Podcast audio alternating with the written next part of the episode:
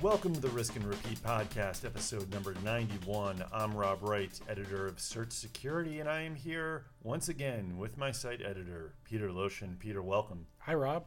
Peter, it is Friday, the 19th of January, in the year of our Lord, 2018. Okay. and we are, look, uh, I know I said this before. We there's so much going on with uh, Meltdown and Spectre. We we really are going to revisit that topic one of these days um, in the near future, hopefully. With all the stuff that's going on with patches, bad patches, good patches, recalled patch, patches, uh, uh, reissued patches. There's just a lot going on, but it's going to take time to sort of sort through all that and figure out what um, what we want to say about it and what needs to be said about it. So in the meantime, we wanted to discuss something else that we've we've tackled previously. In fact, we just did a podcast um, a little while back, uh, uh, late last year, about responsible encryption and what does responsible encryption actually mean. Remember that? Yes, I do remember it. That was a great discussion. Frustrating one. Yes, it is very frustrating. So we're going to revisit part of that topic on the subject of backdoors. Uh-huh. And there's been some stuff that has brought that uh, that item back into the headlines, That's right. back into the public consciousness. Maybe not the public consciousness, but I would say the tech community's consciousness. yes. Yes, we're singing the backdoor blues again these days. And again, it's 2018 and we're still talking about this stuff. It's somewhat remarkable. But anyway, uh, yes, the we're going to start with I guess the we're going to start with what the FBI what the FBI is doing, what it has continued doing under the uh, new leadership of, of uh, Director Chris Wray.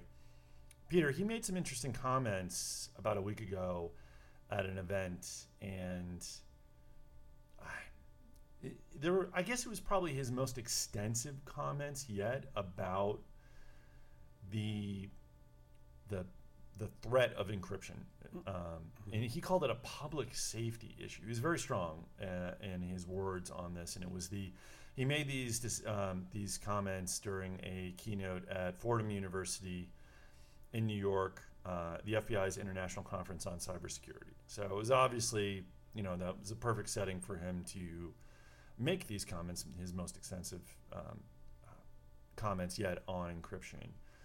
But what did you what did you think of what he talked about? I mean, he said I- you know, he said something like 7,800 items or uh, uh, devices were locked and, and couldn't be accessed by the FBI, and that's just the FBI. It doesn't include local law enforcement, uh, uh, the intelligence community, et cetera, et cetera.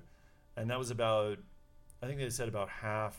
That re- that number represents about half the devices that are in their possession right now, uh, to be investigated, to be accessed under court order of a of a legal warrant. But in these 7,800 or so devices, they can't access them because they're they're locked. They've got file encryption, device, or I should say, um, uh, disk encryption, hard drive encryption. hmm So, what did you think?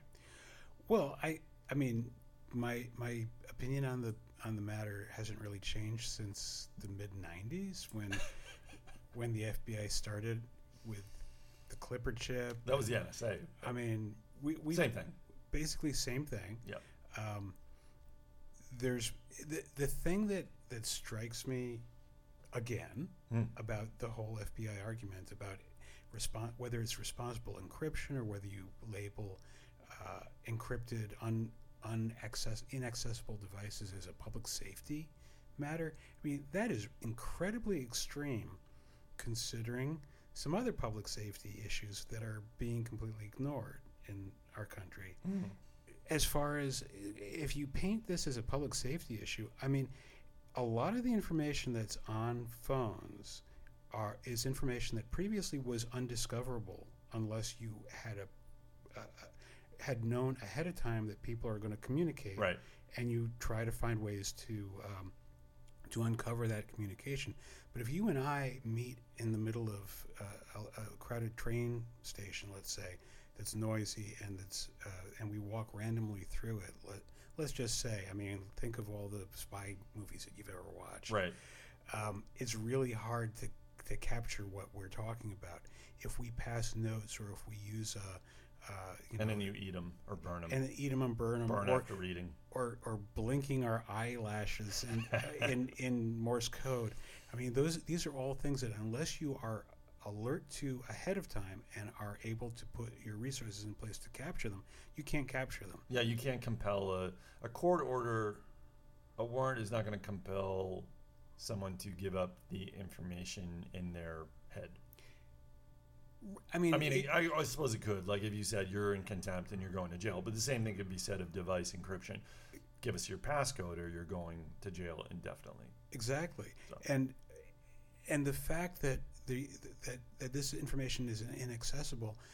Well, there was all that information that was inaccessible previously. The thing that that's troubling about uh, cell phones is that you're able to not just previously you could get a warrant to you know to surveil a, a suspect and you can put taps on all the phones Right. around that person and you can follow them. You can have uh, micro you know uh, uh, remote microphones. You can put bugs into their apartment. Those are all things that you can do once you have uh, the information or the, the knowledge that this is a person who's a suspect who's a person of interest and you're trying to collect data about that person with it, unlocking a cell phone so i should backtrack for a second so that surveillance is is prospective you're you're saying I, in the future i think this person is going to reveal some information that we need right, to right. prosecute them Yeah. so we'd like to get that information the cell phone on the other hand reveals past as well as Yeah. current. So so if you can unlock the cell phone, you can get access to stuff that happened. I mean, I I kind of like to keep a lot of information on my on my devices because my memory's not that great anymore. I'll stop. Well, it, Okay. there's a lot of there's a lot of a lot of to keep track information to keep up with. Right. As, you know, I don't want to rem- I used to have uh, dozens of phone numbers that I could reel off Mm, from memory because that's what we did back Yeah. in the old days. sure. Rotary telephones and nickel for a phone call in the phone booth and the whole thing. Sure. But but now all that stuff it's trivia and I don't really need to remember it. But a lot of things that are on my phone are there for a long time. Yeah. yeah. And if I'm a bad guy, or even if I'm not a bad guy, if I'm a, if I'm a good guy, but I have information that is of interest to uh, to the FBI, they don't. They can if they say we're gonna un- we're gonna unload your phone of all its data now. Uh, I'm not with that. I'm not down with that because I think there should be a legal process for that. Which, of course, FBI Director Wray, as well as Director Comey, and as well as all Right. of the all the other guys that, that w- wanted that, they said, well, it's all going to be a legal process, and it's all going to be uh, you know, uh, valid warrants and so on. But the fact remains that it, it opens up a, a pool of information that previously was undiscoverable because it was it was transient. Now Well- it's now it's permanent. Well, not only that, but just going back to the public safety issue comment. I mean, I would like to know. So I assume, and and and and I don't know if the FBI has commented on this or or, or clarified it, but I assume that most of these devices have been obtained after the fact of a crime. Um, whereas, like like you said, if they have a target, if they have someone that they know is using a specific device and they want to tap that device or they want to get into that device, I mean, there are ways to do it before it becomes locked or before the, the subject is either killed in the case of the San Bernardino shooters, uh, uh, uh, uh, terrorist uh, shooters, or they become incapacitated or arrested and refuse to, to, to unlock it. So, like I said, I assume that that's so. It, it- to me, the public safety. It, it if you're if these are just if these devices are being collected in the course of an investigation after the fact of a, the, the crime is committed, I don't. I, I mean, I kind of, I, I, I mean, I sympathize on one hand with what the FBI is trying to say. They want to find the bad guys. They want to get to the bad guys, but at the same time, it seems like they may be overstating the public safety aspect of it a little bit. I mean, there are there are ways to get, and, and, and again, there are ways to get into the device after the fact. I mean, they, they hired a firm that cracked the on-device encryption or got around it. They didn't crack the encryption. They, they came up with some way to read the device even though it was encrypted, the iPhone, um, in the case of uh, the San Bernardino terrorists. And, and that's important to note because what did they find? They didn't find anything that was relevant to what, anything that was truly like, oh, uh, this is this is massive. Look at what we found. Did, did we? I, I, my recollection was that they said that they weren't going to release the information, Yeah. but my, I, I, I, I mean, come I'm, on. I'm with you. What, I'm pretty sure. what does sure. that mean? What does that mean? If there was something good, important, like if there was they something, would've- i- i- they would have said. They, they would have said so. Uh, Right. At least you know I don't want to put words in their mouth, but I, I guess I maybe did a little bit. Um, speaking of words, I, I do want to read these comments for um, from from Chris Wray's speech because this is this is important. So he said, in addition to this being a public safety issue and talking about the devices, he said, "quote Information security programs need to be thoughtfully designed so they don't undermine the lawful tools we need to keep this country safe. We're not looking for a quote unquote backdoor, which I understand to mean some type of secret, insecure means of access. What we're asking for is the ability to access the device once we've obtained a warrant from an independent judge who has said we have probable cause. So, Peter, is he right or is he splitting hairs on the backdoor terminology? Well, so the the conversation over encryption has been going like I'll we'll we can estimate we can approximate it at about a quarter about 25 years or so that we've been talking about Right. this in all of that time and after all that time for the director of the FBI to say we're not looking for a back door but we want something else and not to be able to say exactly what it is and how that's going to be made to happen tells me that they don't really not want a back door. They'd like a back door. They don't want to call it a back door. They'd like to be able to access remote controlled anytime, anywhere, as soon as they get a, a, a warrant. I mean, this is the beauty to the law enforcement community of having ubiquitous devices that everybody has. Is that I potentially you can you can use a telephone to track a person's location, find out who they're talking to, find out what they're saying, find out what's going on around them. Listen to what they're saying. Listen to what they're saying. even if they're not making a call. Yeah, I mean, there's Yeah. all these exploits and the spyware exploit that that Mike, uh, senior reporter Michael Heller, uh, the Android um, uh, spyware that was just revealed. I mean, that Oh. that's terrifying. Yes, Turn exact- your microphone on and listen to what you're saying. When you reach a certain location, it will turn off the, the microphone or the video on, so that people, so that the, now, the surveillance people who have sur- have control of your phone can find out all of that stuff. Now, now, so on the one hand, all of the information that uh, Director Wray wants is accessible. Yeah. It's just not necessarily accessible to the FBI, and not necessarily uh, there's no necessary there's not necessarily any infrastructure for making that available in an orderly fashion. If you're a hacker and you've got access to these tools, you can do all of those things. Yeah. If you're a government actor and you have access to those tools, you can do those things as well.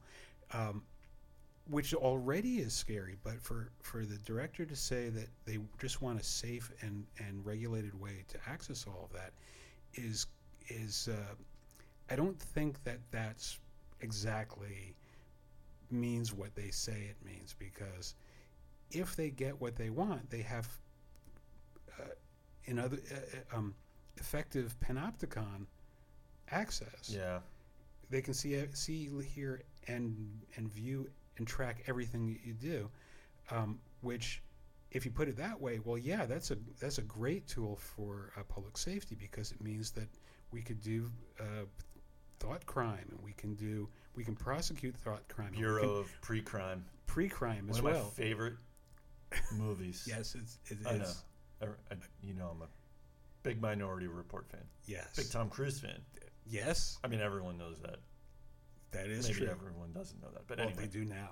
they do now. Um, but but yeah, so the the the frightening thing is that giving the FBI access to all of that means putting in an infrastructure that means that the, that allows them to turn on and off data from whatever sources they want. Now, in a perfect world where the FBI is is uncorruptible and perfectly pure, that's great. I'm I'm all with that. If you can tell me that the FBI is never going to be motivated by personal gain or by personal vendettas or by uh, un-American activities or any of the, all that stuff, can't guarantee that, but, but yeah, we can't guarantee it. Yeah. It's right. So because we see it, we see it all the time. There's there's bad apples everywhere. right. I I wouldn't even if they were uncorruptible. I, I uh, uncorruptible. I I still would have an issue with that because you never know when someone's going to make a mistake. I mean, we've seen issues with this across the board with the federal government and, and stuff, just you know, shadow brokers or what have you. You know, Vault Seven, like stuff just falling into the wrong hands, stuff being exposed accidentally. I will say this, and I, I'm not before we we turn to the next segment of this uh, uh, uh, podcast on backdoors. I will say this: I'm I'm I'm going to go to bat for the FBI a little bit. I, I do think they have a case. I think Wray has a case in saying what we're looking for is not exactly a backdoor. I mean, if they went to Microsoft and Apple and whoever and said, "Look, we don't want a Clipper chip," which I do think is a backdoor. I think we both agree, but we want you to hold a master key to unlock device encryption in your possession, and when we have a court order, you unlock that specific device. And we don't hold the keys, you hold them, but once we get that warrant, you have to unlock it. You have to find a way to unlock it with your master key or golden key, whatever. I don't think that's the same as a backdoor. Do I think it's a technologically feasible and safe you know, answer to this? No. But I don't think it's the same as a backdoor. So it's it I mean it's splitting hairs. I get what they're saying, but at the same time I don't think we should we, we don't want to be at the point where we're conflating all of these terms with what the FBI is trying to do. So um, but Peter, seems we do have a real backdoor to talk about on this podcast. So this was I gotta say I wrote a blog post about this. Uh, we talked about the uh, talked about it this week over our Slack channel. You edited my post. It was a good one. Hey, thank you, thank you. Um, I appreciate that.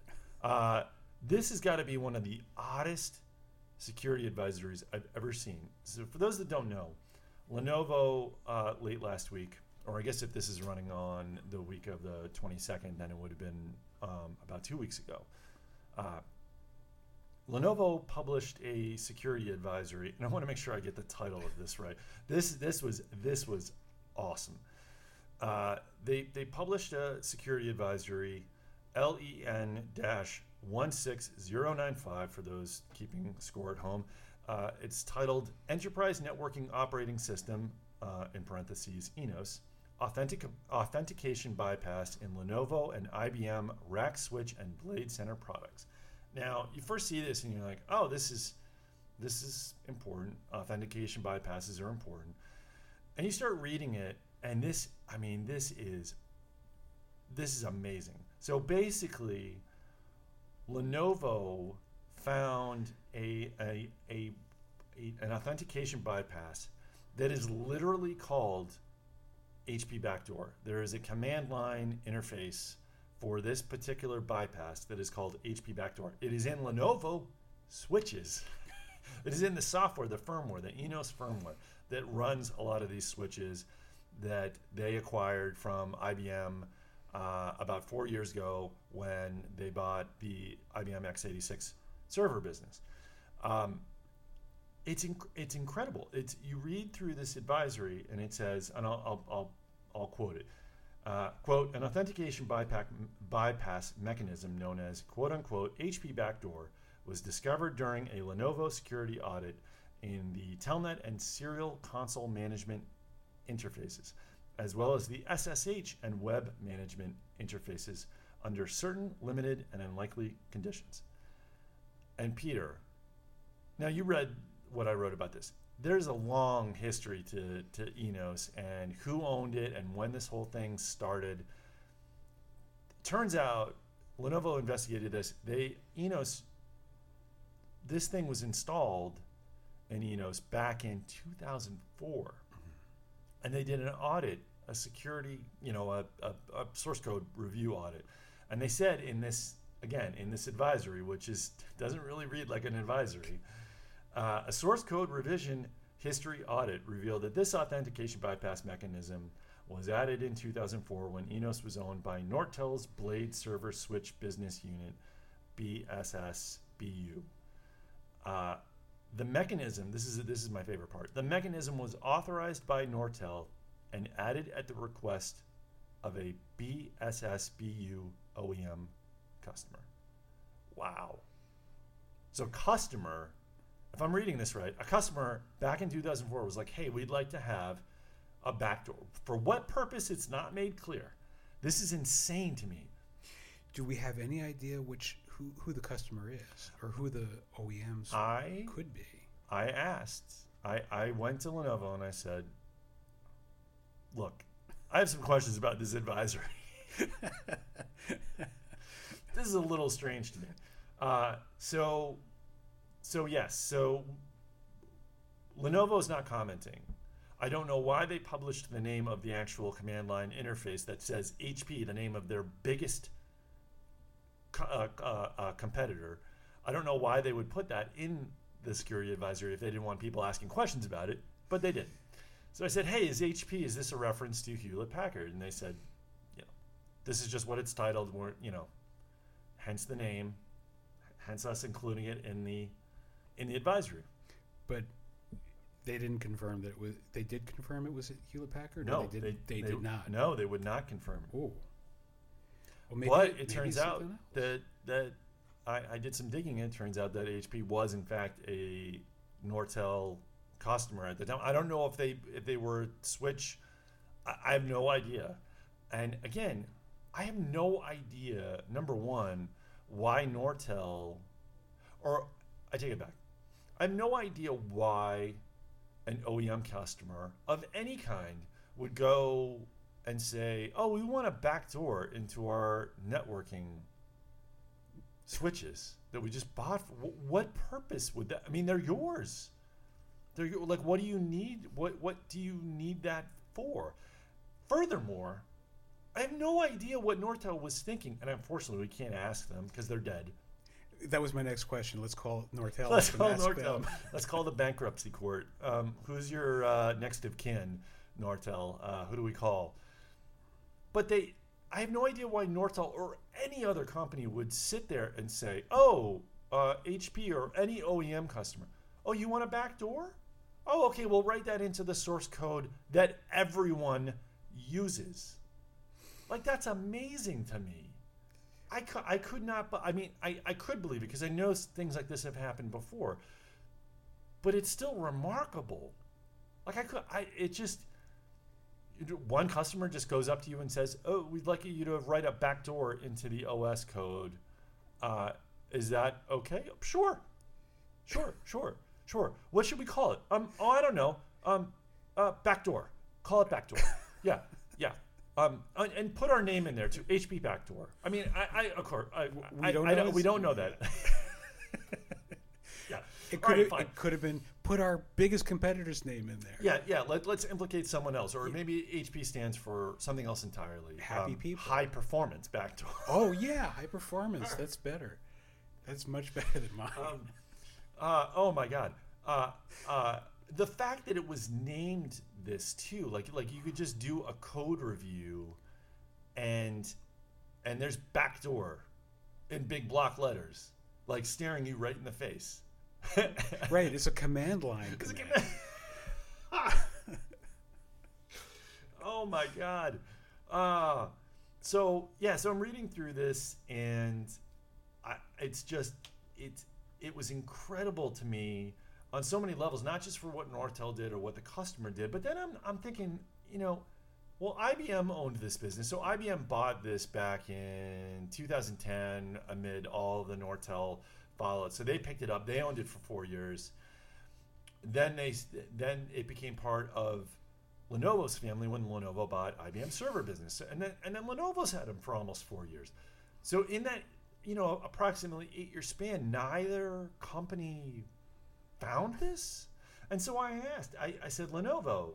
Uh, was the source code review that Lenovo performed to find this backdoor was this the first review that the company had performed on Enos since it acquired I, the, the x86 server business in 2014 and they just said you know the HP backdoor was found and I'm quoting here the HP backdoor was found through new techniques added to our reoccurring internal product security assessments and this is the first time that these techniques were applied to Enos.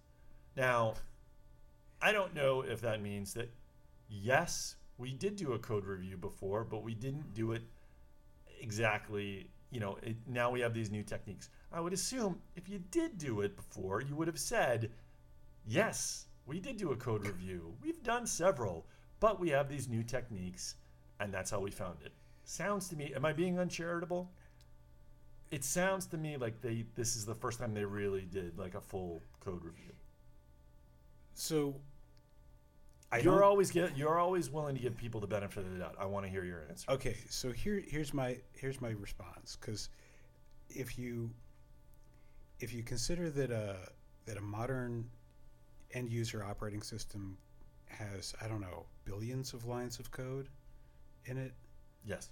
And if you consider that well, th- this wasn't necessarily a, an end user operating system, but it's certainly an operating system that um, was one of many and, and different versions of it.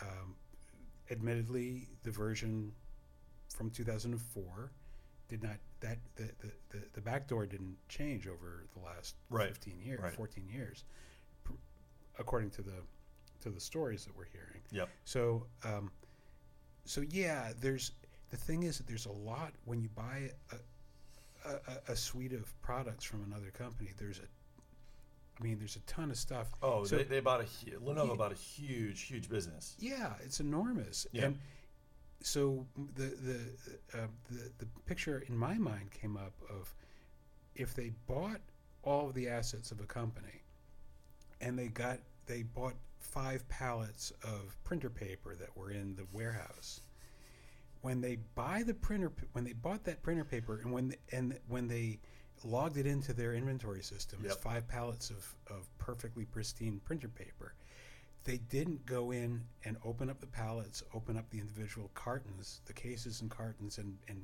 contain and packages of paper and look at every single package and count all the count them up to make sure they all had 500 pages in them and that all of the pages in them were clean so that's the, the mental image I had of trying to, to um, sort of audit every single line of code in every product and every version of that right. product. Sure. Um, so and OSs are big. We, we should. Yeah, I mean, there's a lot of lines of code. You know, yeah. I don't know what the exact number is for Enos, but I mean, they could have. It could have been that they got a cop that they they brought uh, a company like say Black Duck Software in that does a lot of uh, code um, analysis of open source code to, right, to see where you. But the but what does it say about those processes, though, Peter? If you if you can't find a like like an authentication bypass mechanism that is literally called backdoor, like like what does it say about our code reviews or our our assessments, our vetting, our you know, our due diligence when we have mergers and acquisitions that this wasn't found until now. I mean, that's depressing. And not only that, but like, I should know, according to the advisory, this is very hard. Like the the the the requirements to execute this backdoor, they're they're pretty narrow. Okay, uh, though Lenovo said that this was caught during sort of a, a routine security review. Okay.